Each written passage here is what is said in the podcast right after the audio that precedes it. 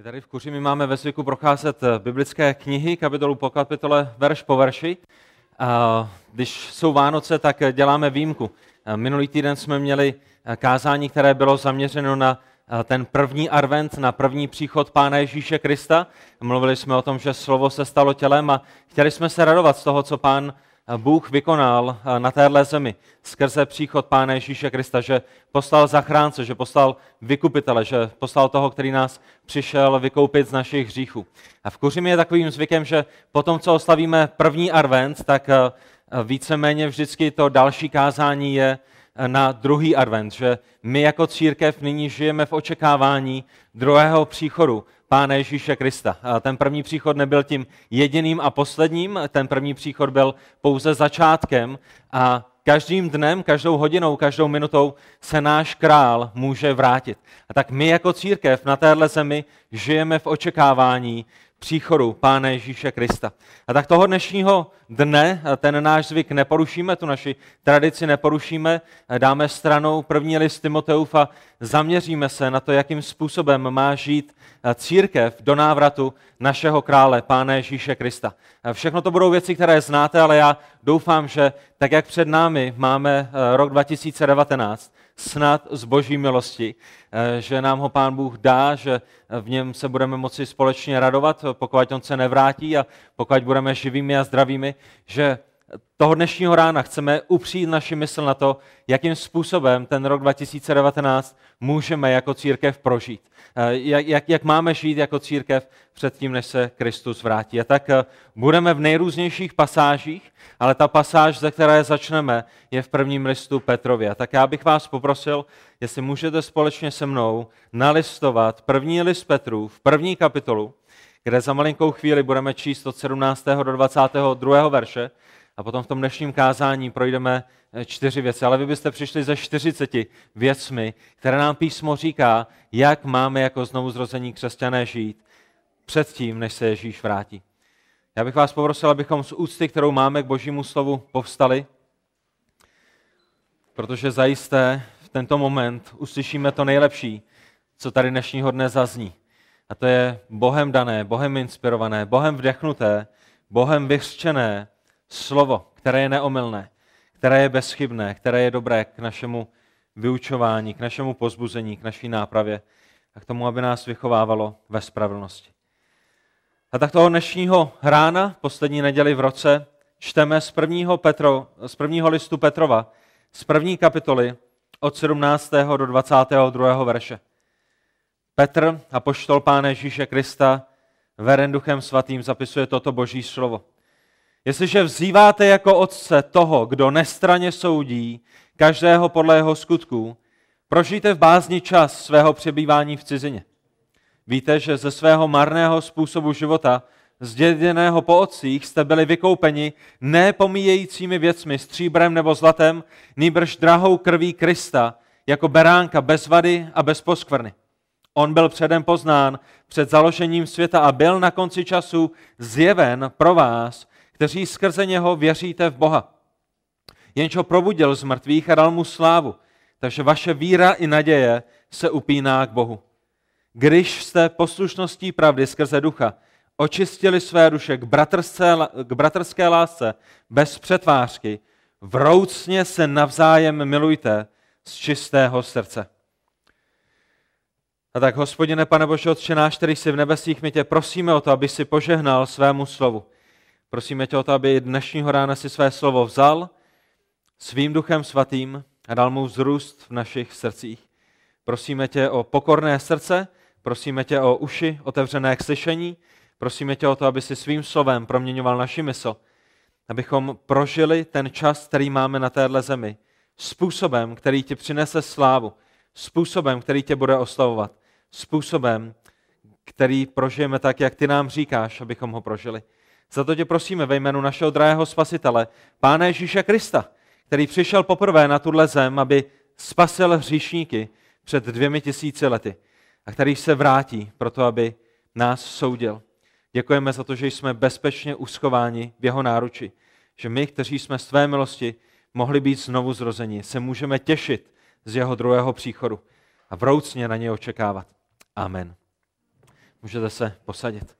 To první, co bych chtěl zmínit k tomu našemu textu, ve kterém strávíme možná pouze minutu nebo dvě, je, abychom si uvědomili, jakým způsobem ten text je napsán, abychom viděli, že to, k čemu jsme vyzváni, je vždycky na základě toho, co Pán Bůh udělal v našem životě. To znamená, nám se zde nejedná o nějaké farizejství, nejedná se nám zde o nějaké prázdné náboženství, kdy našimi vlastními skutky si budeme toužit nebo vynasnažit se něco zasloužit, ale i v tom našem textu, v prvním listu Petrově, v první kapitole 17. až 20. verši jsme viděli, nyní, když jste znovu zrozeni, nyní, když jste zachráněni, nyní potom, co vás Pán Ježíš Kristus vykoupil z vašich hříchů, tak nyní na tomto základě prožijte v bázni čas svého, prozí, pro, eh, čas svého života, který trávíte zde v cizině.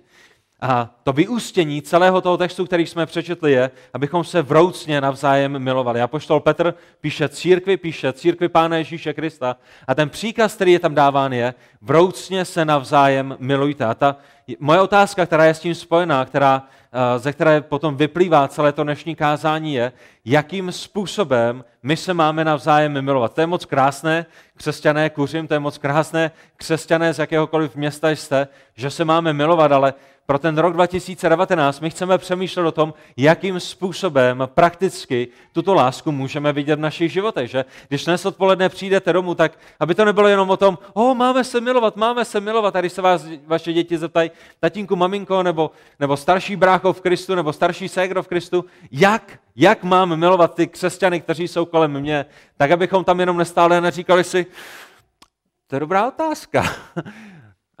um, no, a, hm, to znamená, to dnešní kázání my uvidíme, jakým způsobem se můžeme vroucně milovat. Ta jedna z nejhorších věcí, která by nás na této zemi mohla potkat eh, dnešního dne, příštího týdne nebo, nebo v tom eh, roce, který je před námi, je zajisté, kdybychom promarnili naše životy. Že? Eh, nejhorší věcí není, že přijdeme o náš dům, nejhorší věcí není, že se nedostanete na školu, na kterou se chcete dostat, nejhorší věcí není ani to, že jako moje sestřenice budete mít nějakou nemoc v rodině a nebudete moci prožít Vánoce, tak jak jste si přáli prožít Vánoce a se svým dítětem budete, mít, budete muset být v nemocnici, i když to je těžké, i když to je svízelné, tou nejhorší věcí je pro nás, pro křesťany a pro jakéhokoliv člověka na téhle zemi, kdybychom promarnili naše životy, kdybychom nenaplnili příkazy, které dal pán církve, své církvi, kdybychom prožili naše životy v očekávání druhého příchodu Pána Ježíše Krista tím, že bychom se šťourali v nose, tím, že bychom zaháleli, tím, že bychom dělali věci, které dělat nemáme, tím, že bychom byli nalezeni Kristem, který nás vykoupil, jak, jak naprosto mrháme našimi životy, kdybychom se nemilovali navzájem k boží slávě. A tak ta otázka je, jak taková láska bude vypadat. A dnes ráno já pro vás mám několik praktických textů a zajisté by byste každý z vás byli schopni přijít z 10, 20, 30, 40 dalšími texty a přemýšlejte o nich. A tak jak možná vás napadnou i v průběhu kázání, zapište si je a toho dnešního rána velice intenzivně přemýšlejte, každý jeden sám o sobě, jak v roce 2019 můžete naplnit příkaz, který je nám dán apoštolem Petrem, abychom se navzájem milovali, abychom se navzájem vroucně milovali, abychom prožili v té společné lásce očekávání druhého příchodu Pána Ježíše Krista. Ta první věc, která minimálně mě vystala na mysli, je, že samozřejmě písmo nás vybízí k tomu, abychom sloužili jedni druhým. To je, jakým způsobem chceme prožít náš čas na téhle zemi, než se Pán Ježíš Kristus vrátí. Sloužit si navzájem, sloužit jeden druhému. Je to v listu Galackým v páté kapitole, když nalistujete spolu se mnou, list Galackým pátá kapitola, 13. verš, velice jasně. Apoštol Pavel říká církvi v Galácii a, a dnešního dne Apoštol Pavel říká i nám, vy však skrze lásku služte jedni druhým. Jinak řečeno, Apoštol Pavel říká, že to má být služba z lásky, že je to služba v lásce. Máme si sloužit, máme si pomáhat a máme to dělat z lásky, máme to dělat v lásce. A kdo se nám automaticky musí vybavit v tenhle ten moment je samozřejmě Pán Ježíš Kristus, že když přemýšlíme o službě, když přemýšlíme o, o lásky plné, sebeobětující se službě ostatním lidem, ať už věřícím nebo nevěřícím, když v tomto kontextu my v první řadě chceme přemýšlet o našich bratřích a sestrách, tak ten, kdo nám v první řadě vyskočí na mysl, je Pán Ježíš Kristus, že potom dlouho, dlouho, dlouho, dlouho, dlouho nic a potom možná poštol Pavel a, a další hrdinové víry a, a potom možná dlouho, dlouho nic a vaše maminka a váš tatínek, kteří vám byli příkladnými, ale Pán Ježíš Kristus je tím jediným, nejúžasnějším, nejnádhernějším příkladem toho, jak vypadá služba, která je z lásky, která není z donucení. Když se podíváte na Ježíšovo vlastní svědectví do Marka 10. kapitole 45. verše, tak byste viděli, že pán Ježíš říká vždyť, ani syn člověka nepřišel, aby si nechal posloužit. My častokrát někdy možná přicházíme do církve a mezi bratry a sestry s takovým tím pocitem, tak kdo mi dneska bude sloužit? Kdo mě dneska poplácá po rameni? Kdo mě dneska pozbudí? Kdo mě dneska dá najíst? Kdo mě dneska pozve na oběd? Kdo dneska po mně vytře? Kdo dneska udělá tady to a tamhle to? A to jsou, to jsou věci, které jsou v pořádku. My, my do církve přicházíme proto, protože jsme v jednom těle, protože si sloužíme navzájem a, a je v pořádku očekávat, že bratři a sestry nám budou sloužit. To není nic špatného. Ale všimněte si, že Pán Ježíš Kristus přichází ne proto, aby mu bylo poslouženo, ale proto, aby posloužil, ale aby posloužil a dal svůj život jako výkupné za mnohé. Ta, ta primární věc na Ježíšově mysli a ta primární věc na naší mysli já si myslím, můžu říct, je, že bychom měli přicházet do obocenství božího lidu ne s tím, jak oni poslouží mě, ne s tím, co oni mohou udělat pro mě, ale tím, jak já mohu posloužit ostatním. To je mysl Kristova. Ne přicházet s tím, kdo mě nyní pozbudí, ale přicházet s tím, jak já můžu pozbudit a posloužit a požehnat ostatním. A všimněte si, do jakého extrému šla Kristova láskyplná služba. Nepřišel pouze nakrmit hladové, i když krmil hladové. Pán Ježíš nepřišel pouze uzdravit nemocené, i když spoustu nemocných uzdravil. Pán Ježíš nepřišel pouze umývat nohy svým mučedníkům, i když to byla odporná práce, když přemýšlíte o tom, že chodili po cestách, které nebyly spevněné, které byly zablácené, po kterých chodili ve vloudi oslové a, a, a kozy a ovce a berani a, a nejrůznější zvířata. A vy jste neměli pahorky, vy jste neměli tenisky, vy jste měli sandály, možná jste byli na boso a, když jste přišli domů a někdo vám měl umít nohy, které byly plné prachu a hlíny a bláta a nejrůznějších věcí, které zbyly na cestě po zvířátkách, tak to nebyla věc, ze které bychom se automaticky radovali. O, maminko, tatínko, já vám jdu umýt nohy, to je to nejkrásnější na celém světě. A tak pán Ježíš nepřišel vykonat všechny tyhle ty věci, když to byly dobré věci. Ne, on přišel, aby posloužil a dal svůj život jako výkupné. To je ten extrém, to je ta vzdálenost, to je ta hloubka, do jaké jde jeho sebeobětující se láska. Sebe zapírající služba, služba, která nemyslí na sebe, ale na oslavu Boha. Která myslí na to, co je nejlepší pro boží slávu, která myslí na to, co je nejlepší pro hříšníky. Je dobré pro hříšníky, aby měli umyté nohy? Samozřejmě, ale pokud nemají umyté srdce, tak jim jsou umyté nohy naprosto na nic. Je dobré, aby hříšníci byli uzdraveni z rakoviny a malomocenství a, a z toho, že jsou chromými a slepými a hluchými? Samozřejmě, ale pokud v první řadě nejsou vykoupeni a zachráněni z jejich hříchu, tak znova zemřou, stejně jako Lazar, který byl vzkříšený a za pár let znova zemře a pokud nejsou znovu zrozenými, potom je jim to úplně na nic. A tak ten hlavní důvod, ten největší důvod, proč Pán Ježíš Kristus přišel je, proto aby dal svůj život jako výkupné za mnohé. A my víme, že musel položit svůj život, proto protože nebyla, nebyl jiný způsob, jak bychom byli vykoupeni z našich hříchů. Zlato, stříbro, drahé kameny, vaše dobré skutky nestačily na to, abyste se vykoupili ze svých hříchů. Někdo musel dát svůj život za ten váš, někdo musel přijmout váš stres, proto aby vy jste mohli odejít svobodnými. A tak Pán Ježíš Kristus přišel, aby posloužil až do toho extrému, že dal svůj život jako výkupné za mnohé. Pán Ježíš přišel, aby nám posloužil evangelium, zkráceně řečeno. Uspokojil boží zákon, který byl dán nahoře Sinai, žil stoprocentní dokonalý, spravedlivý život. A na jiné hoře, na jiném kopci, na kopci, který my známe jako ten Golgatský kopec Golgatu, nám potom vydobil svobodu od hříchu. Uspokojil boží zákon, který byl dán nahoře Sinai, a vydobil nám záchranu, vydobil nám odpuštění hříchů nahoře Golgotě. A jinak řečeno, my se máme navzájem milovat a sloužit si kvůli tomu, co Pán Ježíš Kristus vykonal pro nás. Máme jít do takového extrému, do jakého šel Pán Ježíš Kristus. On nás miloval a nyní my máme milovat jedni druhé. On nás zachránil a vykoupil a, a sloužil nám evangeliem tímto způsobem a, a my nyní máme sloužit evangeliem jeden druhému. A to, co apoštol Pavel píše v listu Galackým v té páté kapitole, ze které jsme před malou chvíli četli, v tom širším kontextu od 13. do 15. verše, vychází ze svobody, kterou máme skrze naši záchranu v Evangeliu.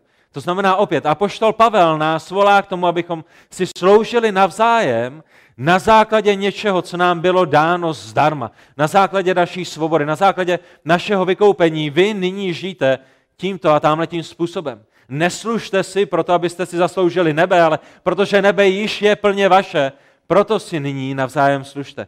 Byli jste přece povoláni do svobody, o čem jiném zde apoštol Pavel mluví, než o naší záchraně. Bratři, jen aby se vám ta svoboda nestala záminkou pro tělo. To znamená, bratři v Kuřimě a v Galácii, dejte pozor na to, aby vaše vykoupení, aby vaše záchrana se vám nestala záminkou pro to, že jdete a pokračujete ve hříchách, ze kterých jste byli vykoupenými. Vy však skrze lásku služte jedni druhým. Ne, nežijte tím způsobem, ze kterého jste byli vykoupeni, ale, ale namísto na základě svobody, která vám byla dána, služte jedni druhým. Neboť celý zákon je naplněn v jednom slovu. Budeš milovat svého bližního jako sám sebe. Jak se milujete? Jak vám jde milovat sám sebe? Dopřáli jste si řízečky? Dopřáli jste si salátek? Dopřáli jste si cukrovíčko? Mě manželka včera oznámila nejradostnější zprávu po prvním příchodě Pána Ježíše Krista, že máme ještě cukroví venku v grilu schovaný. A já se nemůžu dočkat, až přijdu dneska domů a dám si cukroví. Jak moc se milujete? Jak moc se máte rádi? Já vám garantuju, že tady není nikdo z vás, kdo by se musel učit sám sebe milovat lépe. Já si myslím, že to nám jde, včetně mě, velice dobře. Ale celý zákon je naplněn v jednom slovu. Budeš milovat svého bližního jako sebe samého. Jestliže se však navzájem koušete a požíráte, dávejte si pozor, abyste nebyli jeden druhým pohlceni. A tak si všimněte opět, sloužit si navzájem ne na základě strachu, ne na základě viny, ne na základě manipulace, ne na základě donucení, že? Ta, ten motiv našeho srdce, protože my víme, že Pánu Bohu vždycky jde primárně o naše srdce, že? Nejde mu jenom o tom, že jsme uklidili zbor, nejde mu o to, že jsme vytřeli, nejde mu jenom o to, že jsme uvařili oběd, nejde mu o to, že jsme někomu postavili plod, nejde mu o to, že jsme tady vymalovali zbor, když jsme měli brigádu, ale v první řadě mu jde o motiv našeho srdce. A motiv našeho srdce v této službě nemá být ze strachu. O, kazatel se bude hněvat, že jsem neudělal tady to a tamhle to. Ne z nějaké viny. O, cítím se tak vinný, že oni jsou tak hodní a já tak hodný nejsem, no tak asi bych měl něco udělat. Nebo z manipulace, že mě bratr ve sboru nebo sestra zmanipulovali, aby mě tam dotáhli. O, hraješ hry na počítači, hmm, 10 hodin týdně, no ale pánu bohu si ještě nesloužil tenhle ten týden oh, tak teď budu manipulovaný do toho, abych šel sloužit, anebo z nějakého donucení, ale ten důvod k naší službě je na základě svobody. Radujte se ze svobody, kterou máte, radujte se z toho, že vás Kristus vykoupil z vašich hříchů a uvědomte si, že jste vykoupeni mimo jiné i ze sobectví.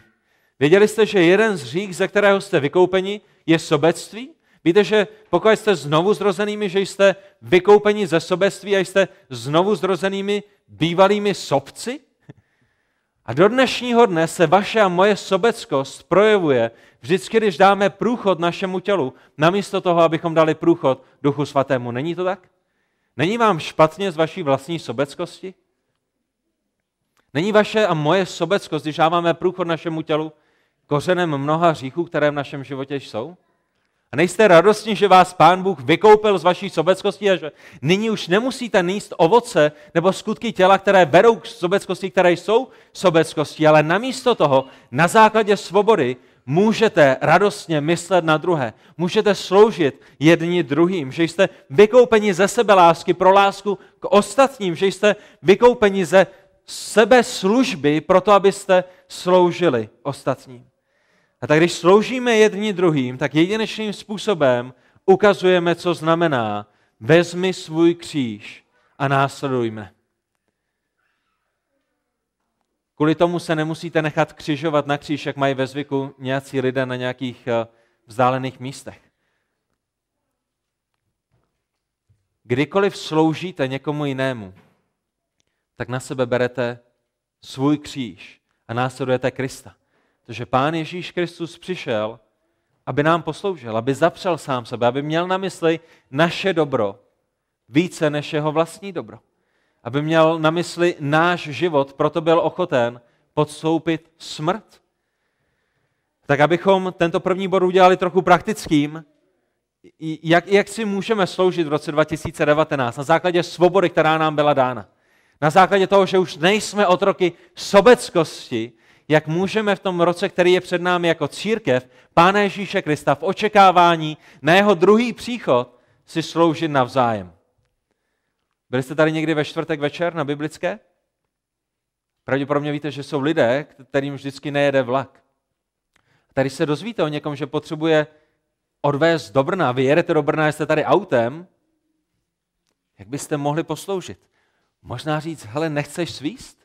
A možná pokud nebydlej v Králově poli jako vy, takže si uděláte desetiminutovou zajížku a posloužíte jim tímhle způsobem a, a uděláte to k boží slávě, protože je milujete jako církev Pána Ježíše Krista.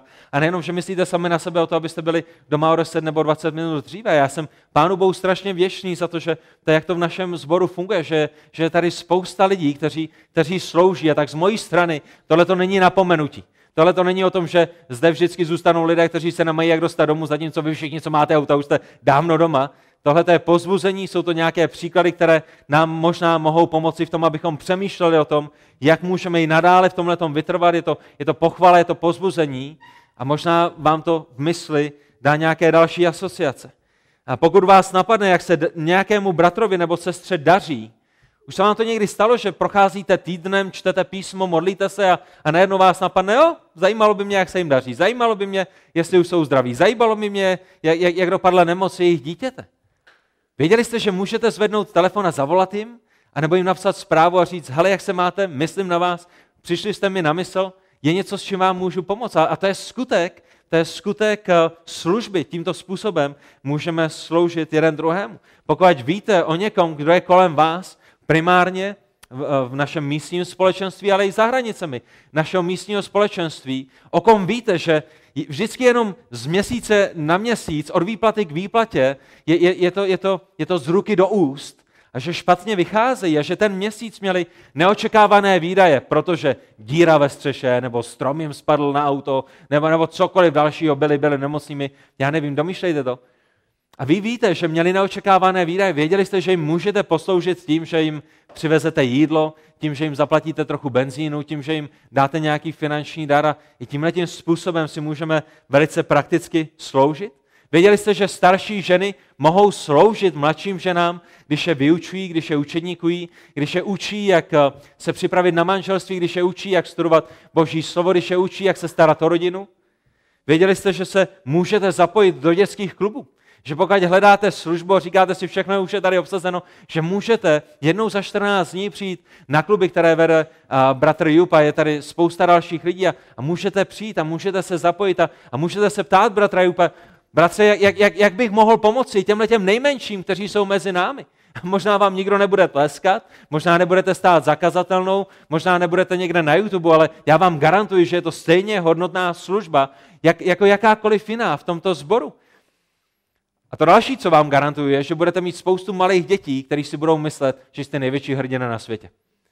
Zeptejte se těch bratří a sester, které sem chodí, protože to jsou ty, to jsou ty bratři a sestry, kteří jsou ohromně, ohromně milováni. To znamená, někdy přichází ovoce i hned z naší služby. My to neděláme pro to ovoce, ale, ale někdy je krásné, když se na vás nalepí se malých dětí a myslí si, že jste, že jste super hrdina. Můžeme se sdílet se svými duchovními, fyzickými potřebami. Případně, když vidíme, že přišla nějaká návštěva do sboru, tak i jim chceme sloužit, i jim chceme říct, dobrý den, to je krásné, že jste tady, odkud jste, pojďte si sednout, chcete čaj, chcete kávu. Namísto toho, abychom mysleli jenom na to, jestli nám někdo nezasedne naše sedadlo, na které máme svoji značku, že tam sedíme my, ale, ale máme otevřené oči, máme otevřené uši, máme otevřenou mysl a chceme si tímto způsobem sloužit. A tak přátelé, kdyby nás Pán Ježíš Kristus našel v tomto rozpoložení, že se navzájem milujeme a že si navzájem sloužíme tímto způsobem k jeho slávě. Nemyslíte si, že by to bylo úžasné, radostné shledání? Že Pán Ježíš se vrátí a vy máte plné ruce toho, co vám řekl, abyste dělali? Než namísto toho, že se válíme na, na gauči, místo toho, že sjížíme Facebook, místo toho, že sjížíme YouTube, místo toho, že děláme cokoliv, cokoliv dalšího, ale že máme na mysli církev, kterou on miloval tak strašně moc, že za ní položil svůj život. A tak když přemýšlíme o tom, jakým způsobem má církev žít do návratu krále, tady máte první věc, která si myslím je velice praktická, která je založena na evangelium Pána Ježíše Krista.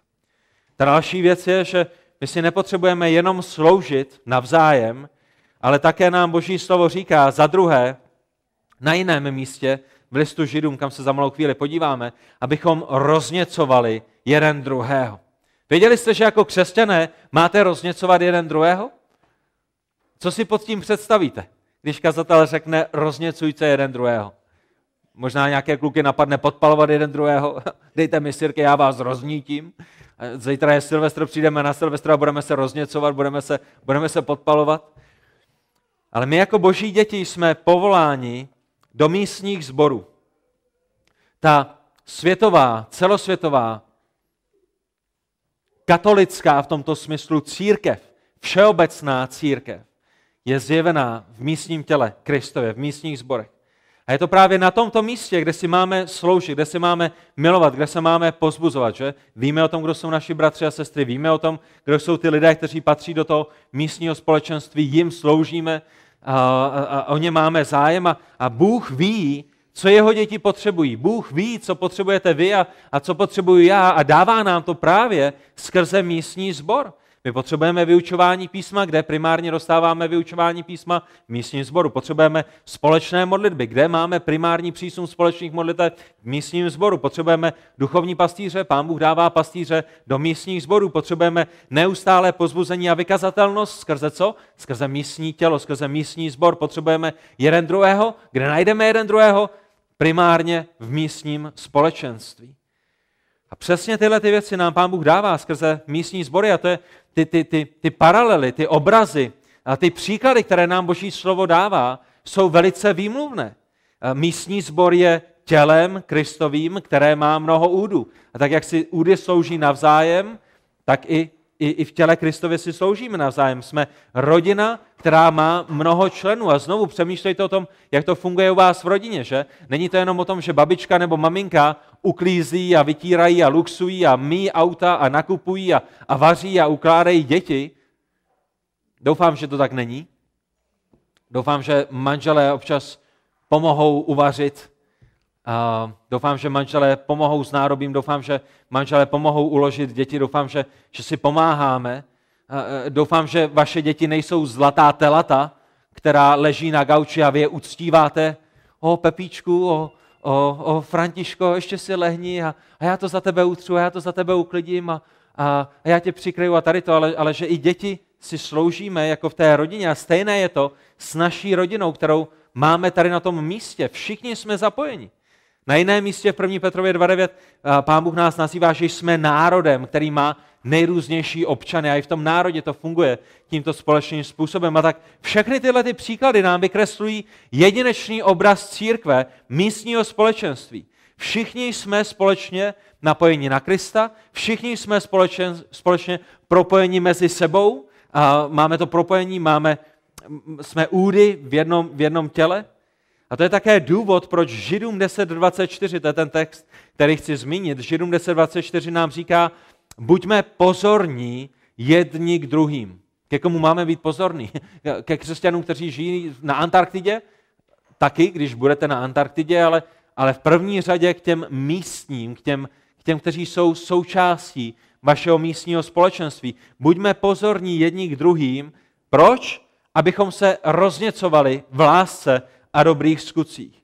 A tak si všimněte, co je nám v tomto textu řečeno. Buďte pozorní, jinými slovy, dávejte dobrý pozor, hluboce přemýšlejme. Proč? Protože tyhle ty věci nepřijdou automaticky. Není automatické pro nás se rozněcovat v lásce a dobrých skutcích.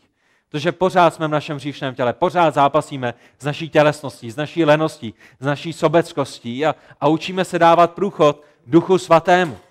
Proto musíme být pozorními jedni k druhým, proto, proto o to musíme usilovat, musíme o tom přemýšlet, musíme dělat kroky, které k tomu vedou, protože to nejde automaticky. A o čem máme přemýšlet? O tom, jak můžeme rozněcovat, o tom, jak můžeme pozitivně vyprovokovat, o tom, jak můžeme stimulovat v lásce a k dobrým skutkům bratry a sestry kolem sebe. A tak přátelé, jak budete chodit do církve, bratři a sestry, v příštím roce, tak jak budete žít v církvi i, i mimo neděli a mimo čtvrtek, měli byste přemýšlet, měli byste být pozorní k jedním k druhým a, a, a úmyslně, smysluplně přemýšlet o tom, jak se navzájem můžeme rozněcovat v lásce a v dobrých skutcích. A dávejte pozor. Tady je jedna velice důležitá věc ohledně listu židům. A to důležitou věcí je kontext, do kterého je tento příkaz napsán. Víte, co bylo kontextem v desáté kapitole, ve 24. verši? Ten kontext, do kterého je tento dopis napsán, je, že tento dopis je napsán znovu zrozeným židům, kteří jsou vábeni k návratu k starozákonnímu lévickému obřadnímu systému. To znamená, kdokoliv píše tenhle ten dopis, ho píše znovu zrozeným židům. Židům, kteří vyrůstali tím, že chodili do chrámu, tím, že obětovali zvířata, tím, že zachovávali sobotu, tím, že dodržovali boží zákon. Byli vykoupeni. Bylo jim ukázáno, že Ježíš je lepší než Mojžíš, že Ježíš je lepší než proroci, že Ježíš je lepší než starozákonní oběti. A oni jsou nyní vábeni zpět do tohoto starozákonního systému. Proč? Protože přichází pro následování od jejich židovských přátel. Přichází pro následování od jejich židovských rodin, protože možná jsou těmi jedinými, kdo byli vykoupeni a kteří poznali Pána Ježíše Krista. Možná žijí v malé vesnici, možná žijí v Betlémě, možná žijí na nějakém místě, kde jsou nyní vyvrheli protože již nechodí do synagogy, protože poznali Krista, který je naplněním starozákonního zákona. Možná kolem sebe mají přátelé, kteří už s nimi nezajdou na čaj, kteří s nimi nezajdou na kávu a oni tam sedí a říkají si, neměli jsme se lépe? Když jsme byli v chrámě, když jsme byli v synagoze, když jsme dodržovali všechny tyhle ty rituály, neměli jsme se lépe? Měli jsme přátele, měli jsme rodinu, všichni se na nás smáli, všichni se na nás usmívali možná by to nebyl tak velký kompromis, bychom se vrátili zpátky. Možná bychom mohli chodit na ty místa a dělat ty věci a, a v srdci mít Ježíše a, a někdo, by, někdo by to neviděl a nikdo by to neznal a, a neměli bychom tak složitý život. A to je přesně ten kontext, do kterého je tento dopis napsán. V takovýhle moment tito lidé, tito židé, tito hebrejové, kteří jsou vábeni zpět, potřebují co? Potřebují pozbuzení, potřebují být rozníceni v lásce a v dobrých skutcích, potřebují být pozbuzeni svými bratřími a sestrami. K lásce a v lásce ke Kristu. Potřebují, aby jim někdo ukázal, že Kristus je lepší. O, počkej, bratře, ty se chceš vrátit do toho starého způsobu života? Kristus je lepší než svůj starý způsob života. Kristus je lepší než rodina, která ti pláce, plácá po ramenou. Kristus je lepší než vesnice, která se na tebe směje. Kristus je lepší než všechny ty věci, které jsi dělal. Kristus stojí za to, aby jsi byl vyvrhelen. Kristus stojí za to, aby jsi byl opovrhovaným. Kristus stojí za to, aby se s tebou ve tvém městě a ve tvé rodině nikdo nebavil. Kristus je lepším. A to je to pozbuzení, ve kterém se máme rozněcovat. Máme se navzájem pozbuzovat těmto věcem. A když jsme uprostřed tohoto utrpení, jsme a potřebujeme být pozbuzováni, rozněcováni. K tomu, abychom Boha oslavili naším životem. Miluj Krista, následuj ho. Ne, ne, nepotkala tě zkouška, která je na lidské síly. Tohle, to, co se děje tobě, se děje křesťanům po celém světě. Nejsi v tom sám. Budeme se za tebe modlit. Přivítáme tě do našeho domu, pokud tě z tvého domu vyhodí. Buď jim dobrým příkladem toho, že když oni na tebe kamenem, ty po nich chlebem. Buď jim dobrým příkladem toho, že když oni tě proklínají a nenávidí, že ty jim žehnáš. Buď jim dobrým příkladem toho, že když oni tě zavírají do vězení, že ty se za ně modlíš, proto aby Bůh změnil jejich srdce. To evangelium, které kážeš jim tímto způsobem, ukaž i na svém životě. A přátelé, to jsou věci, které nepřijdou automaticky. Já někdy ve svém životě radši volím jednodušší cestu, která by byla cestou kompromisu. Vy někdy ve svém životě budete náchylními k tomu, abyste udělali kompromis a abyste se vrátili do starých kolejí, ať už to byl jakýkoliv způsob života, protože ten tlak zvenku je neskutečný. A to je, proč potřebujete tělo Kristovo. To je, proč potřebujete být součástí těla Kristova. To je, proč potřebujete být členové místního sboru. Protože to je to místo, které Bůh ustanovil k tomu, abychom se navzájem pozbuzovali, abychom se navzájem rozněcovali, k tomu, abychom navzájem nesli břemena jedni druhých. A všimněte si, to je ten důvod, proč v dalším verši čteme v Židům 10. kapitole 25. verši, nezanedbávejme své společné schromažďování, jak mají někteří ve zvyku, nýbrž pozbuzujme se a to tím více, čím více vidíte, že se ten den přibližuje. Tak přátelé, co nám zde říká list Židům, co nám zde říká Boží slovo? Časy jsou těžké. Když budete hlásat Krista, když budete evangelizovat, když budete sloužit Kristu, časy budou těžké. Když budete skrytým křesťanem, když budete nedělným křesťanem, tak se pravděpodobně budete mít dobře. Nikdo na vás nepozná, že jste křesťany, nikdo to vás nebude vědět, nikdo vás nebude pronásledovat, nikdo se vás na nic nebude ptát a, a budete mít možná lehké životy, ale pokud vezmete svůj kříž a budete následovat Krista, a budete hlásat evangelium, bude to těžké. Boží slovo nám říká, že čím více se bude přibližovat druhý příchod Pána Ježíše Krista, tím to bude lehčí nebo tím to bude těžší? Odpovězte mi. Bude to lehčí nebo těžší? Bude to těžší, že? To, to je to, co nám říká Židům 10.25. A to je ten důvod, proč my potřebujeme být více ve schromáždění. To je ten důvod, proč my musíme být ve sboru vždycky, když jsou dveře otevřené. A mělo by to fungovat tím způsobem, že, že vy přijdete do schromáždění, je to, jejda, tady dneska nic není, viděl jsem dveře otevřené a, a je tady zrovna Hanka nebo Františka nebo, nebo, nebo Jana, kdo, kdo tady uklízí. Pardon, já jsem myslel, že je tady nějaké setkání.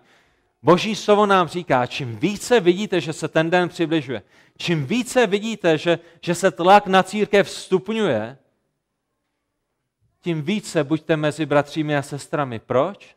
Protože to je Bohem daný způsob vašeho pozbuzení. A přátelé, dovolte mi říct jednu věc. Není to pouze Bohem daný způsob vašeho pozbuzení,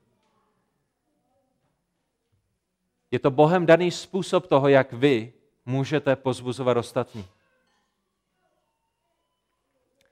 A v naší mysli, podle sebe soudím tebe, v naší mysli my si někdy říkáme, o, já jsem v pohodě, já jsem v klidu, já čtu písmo, já jdu za Kristem, já miluju Krista, já nepotřebuju žádné pozbuzení, co bych dneska můžu jít. Já rozumím tomu, že někdo má práci, rozumím tomu, že jste ponoční, rozumím všem těm letěm věcem. Ale když máme tu příležitost a říkáme si, jo, dneska tam nepotřebuju, dneska mi to nic nedá, dnes, dneska nepotřebuji být pozbuzen. Přátelé, zkuste o tom přemýšlet i z té druhé strany. Že Pán Bůh dává vás, nám ostatním, proto možná byste vy pozbudili nás, proto aby vy jste roznítili naši lásku, proto aby vy jste nás pozbudili v dobrých skutcích. Že to možná není vždycky jenom o vás. Nezanedbávejme své společné schromažďování, jak někteří mají ve zvyku, nejbrž pozbuzujme se a to tím více, čím více vidíte, že se ten den přibližuje. Ta třetí věc, kterou bych chtěl zmínit, která je nám z božího slova velice jasně daná, je, nejenom, že si máme navzájem sloužit na základě Evangelia Pána Ježíše Krista, ne, ne, ne proto, abychom si něco zasloužili, ale, ale protože jsme svobodnými ke službě, už nejsme sobeckými, máme změněnou mysl, Nejenom, že se máme rozněcovat v lásce a dobrých skutcích, nejenom, že se máme pozbuzovat, tak jak vidíme, že se příchod Pána Ježíše Krista blíží, ale třetí věc, kterou bych chtěl zmínit, je, že máme odpouštět jeden druhému.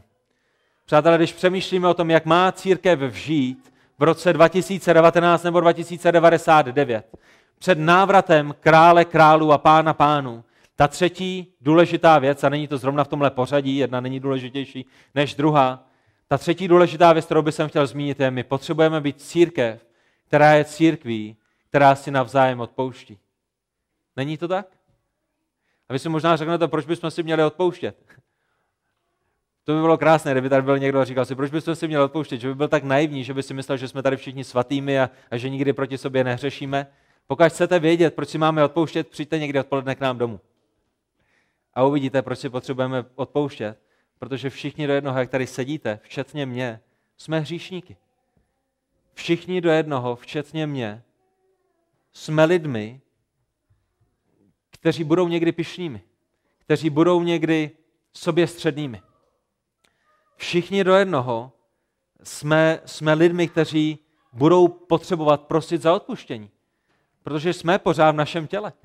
Protože pořád zápasíme s naší tělesností a jsme ve světě a jsme vábeni našimi žádostmi. Ten důvod, proč potřebujeme odpouštět jeden druhému, já jich mám několik. Tady je jeden z nich. Dokážete si to představit? My jsme tomu člověkovi sloužili.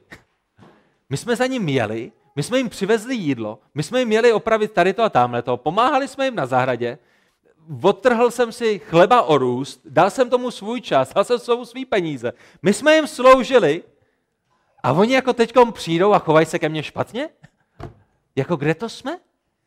My jsme je pozbuzovali, my jsme je budovali, my jsme je rozněcovali a oni potom přijdou a to jediné, co nám řeknou, jsou věci, kterými nás zraní? To si to jako opravdu nemohli odpustit? To opravdu nemohli držet aspoň dvě minuty jazyk za zuby? Potom všem, co my jsme pro ně udělali. My jsme měli na mysli to nejlepší pro ně a oni přijdou a to, jak to vypadá, to, to, to co to, to, to, jak, to, jak je to prezentováno, je, že to jediné, co oni mají na mysli, je to nejhorší pro nás. Přátelé, my nejsme dokonalými. I když před božím, před božím trůnem v nebesích jsme svatými a před božím zrakem skrze Pána Ježíše Krista jsme stoprocentně ospravedlněnými. Tady na té zemi procházíme procesem posvěcování. A součástí našeho posvěcování je, že potřebujeme prosit o odpuštění a potřebujeme, aby nám lidé odpouštěli a potřebujeme odpouštět dalším. Už vás někdo někdy pomlouval? Už někdy o vás někdo lhal? Máte nějaké nenaplněné sliby, které vám někdo dal? Zlomené srdce? Nenutně mezi klukem a holkou. Gratulujeme Michalovi a Karolině k zásnubám. A, ale, ale zlomené srdce i mezi bratřími a sestrami.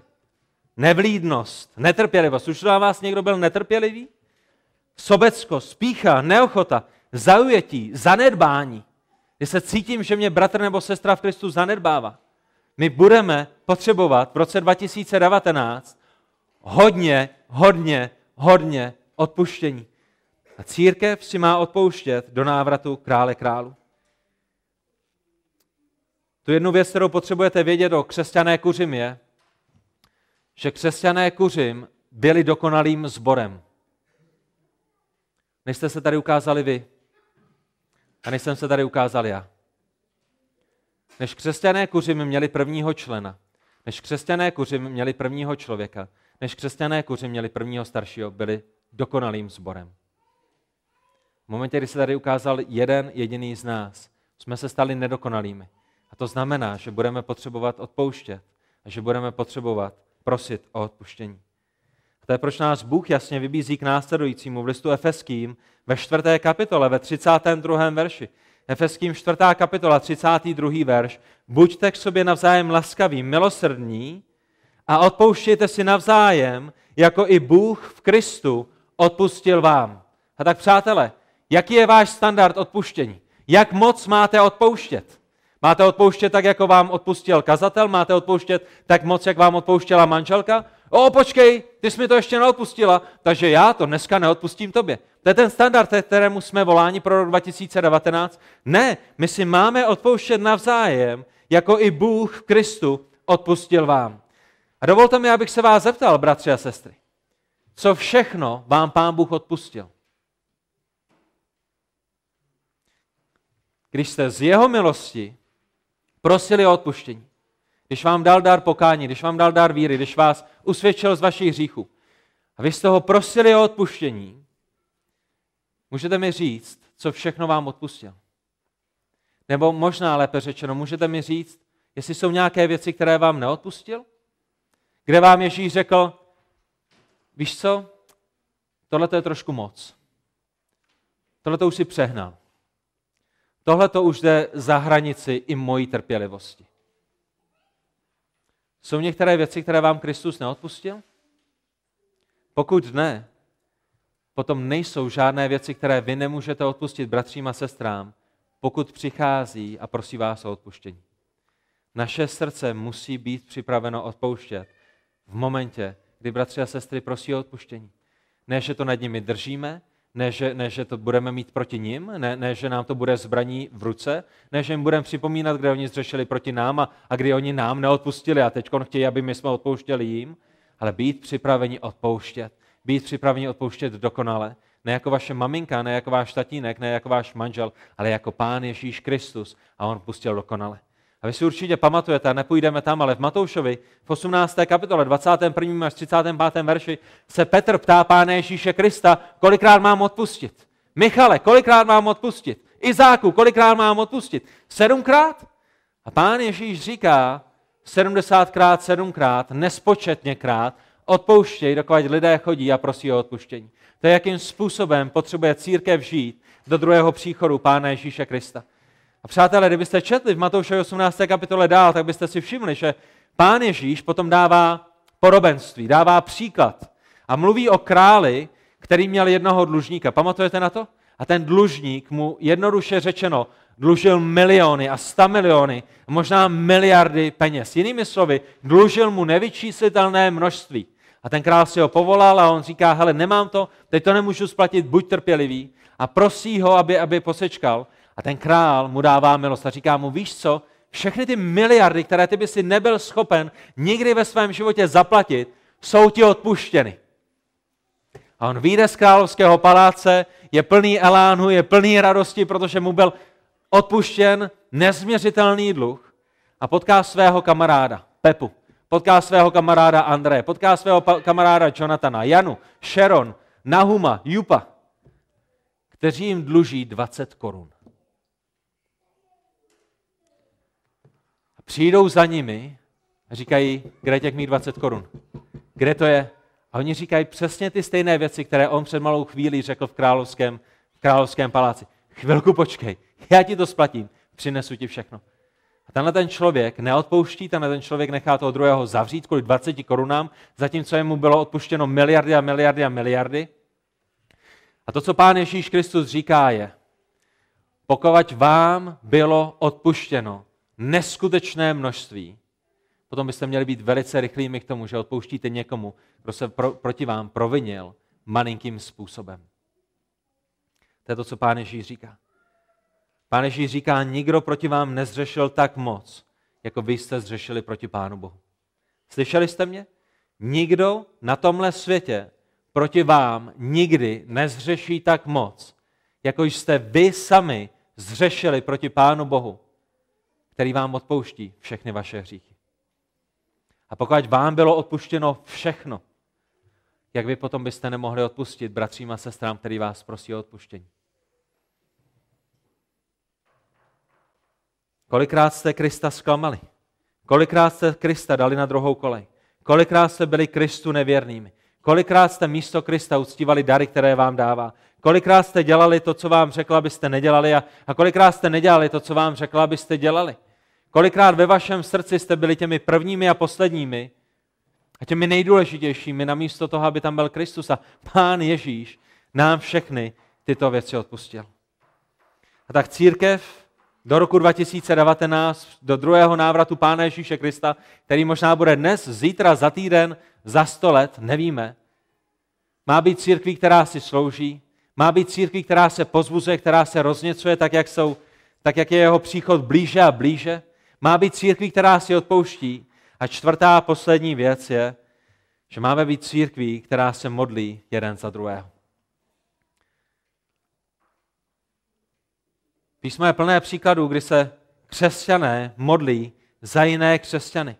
A poštol Pavel prosil věřící, aby se modlili za ně a za jeho další spolupracovníky. První list Tesalonickým 5.25. Bratři, modlete se též za nás. Druhý tesalonickým 3.1. Nakonec, bratři, modlete se za nás, aby se pánovo slovo rychle šířilo a bylo slaveno tak, jako u vás, a abychom byli vysvobozeni od plobloudilých a zlých lidí, neboť ne všichni mají víru. A poštol Pavel přichází a neříká, já jsem super křesťan, já jsem super apoštol, já jsem ten největší z křesťanů, který kdy bude na téhle zemi žít. Není potřeba, abyste se za mě modlili, já to zvládnu sám, modlete se za vás za ostatní ubožáčky. Tesaloničtí, modlete se za sebe, vy tam máte problémy, za mě se nemusíte modlit. Ne. A poštol Pavel znovu a znovu prosí o to, aby se lidé za něj modlili, aby měl vytrvalost, aby kázal slovo Boží, aby, aby vytrval ve zkouškách. Ale nejenom, že prosil bratry, aby se modlili za něj, sám se vytrvale modlil za ně. Všimli jste si toho někdy, když čtete epištoly poštola Pavla, tak znovu a znovu vidíte, jak on se modlí za nejrůznější křesťany. Například Efeským 1. kapitola 16. až 17. verš. Nepřestávám za vás děkovat, Efeští, když se o vás zmiňuji ve svých modlitbách, aby vám Bůh našeho Pána Ježíše Krista, Otec slávy, dal ducha moudrosti a zjevení v pravém poznání jeho samého. Vidíte, jak se apoštol Pavel modlí? A když budete přemýšlet v příštím roce, přátelé, jak se můžete modlit za církev, běžte do modlitev apoštola Pavla. A berte si, je, berte si je jako příklad. Už jste se někdy modlili za kazatele, za Džerota, za Janu, za Veroniku, za naše děti nebo za, za Martina, za Natali? Už jste se někdy modlili za to, aby je Bůh naplnil poznáním jeho vůle? Naše modlitby jsou někdy jako kafemlínek, že? Jak začneme, tak všichni ostatní už vědí, kde skončíme. A pane Bože, tady to, a pane Bože, tamhle to, a pane Bože, děkujeme, a pane Bože, prosíme a jdeme, jdeme od toho.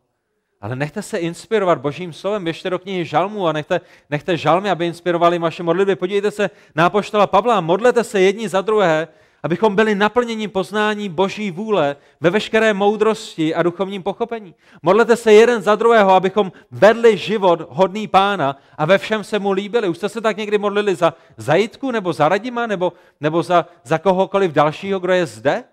Aby jejich život byl hodný pána aby dnes, až budou zedničit, až dnes budou prodávat v klenotnictví, až dnes budou vyučovat na gymnáziu, až dnes budou vyučovat na základní škole, aby vedli život hodný pána a ve všem se mu líbili. Jak budou jednat se studenty, jak budou jednat s kolegy, jak budou jednat s lidmi, s kterými tam jsou, jak, se, jak intenzivně se budou připravovat, aby vedli život hodný pána a ve všem se mu líbili, aby nesli ovoce v každém dobrém skutku. To jsou dobré věci, biblické věci, za které se můžeme modlit. Všimněte si toho, jak konkrétní Pavel je. V první Samuelově ve 12. kapitole 23. verši vidíme, že modlitba není něco, co je pouze pro nový zákon, ale vidíme v první Samuelově 12.23, co se mě týče, ať je ode mě vzdáleno to, abych hřešil proti hospodinu a přestal se za vás modlit. Všimněte si toho, že je to naší křesťanskou povinností se modlit jeden za druhého. Není to, není to, uh, ne, není nám to dáno na výběr. Není nám to dáno jako možnost. O, vy, co máte dar modlitby, se modlete a vy, co dar modlitby nemáte, se nemusíte modlit. Ale všimněte si, že písmo mluví o tom, že to může být hříchem, když se jeden za druhého nemodlíme. Ať je nám vzdáleno do druhého příchodu Pána Ježíše Krista, že bychom hřešili proti hospodinu tím, že jsme se přestali modlit jeden za druhého. Když přijde tady na tu otázku, jak se modlit za naše bratry a sestry, podívejte se do Efeským, do první kapitoly 17. až 20. verše a nechte tu Pavlovu modlitbu, aby byla inspirací pro vás. Podívejte se do listu Filipským, do první kapitoly 9. až 11. verše a nechte tuto další modlitbu a poštola Pavla, aby vám byla inspirací. Za to se modlím, aby se vaše láska ještě víc a víc rozhojňovala Modlím se za Petra, modlím se za Jonatana, modlím se za Michala, modlím se za, za sestry ve sboru, aby se jejich láska více a více rozhodňovala v důkladnějším poznání a ve vší vnímavosti. Aby uměli rozpoznat to, na čem záleží Bože, pomoc mým bratřím a sestrám v Pánu Ježíši Kristu. Dnešního dne porozumět, na čem záleží. Ať mají správně poskládané priority, ať, ať ty první věci jsou prvními, ať, ať důležité věci nezaberou místo těm nejvíce důležitým věcem. Ať děláme to, co dělat máme. Ať rozpoznáme, na čem záleží, aby byli čistí a bezúhonní pro den Kristův.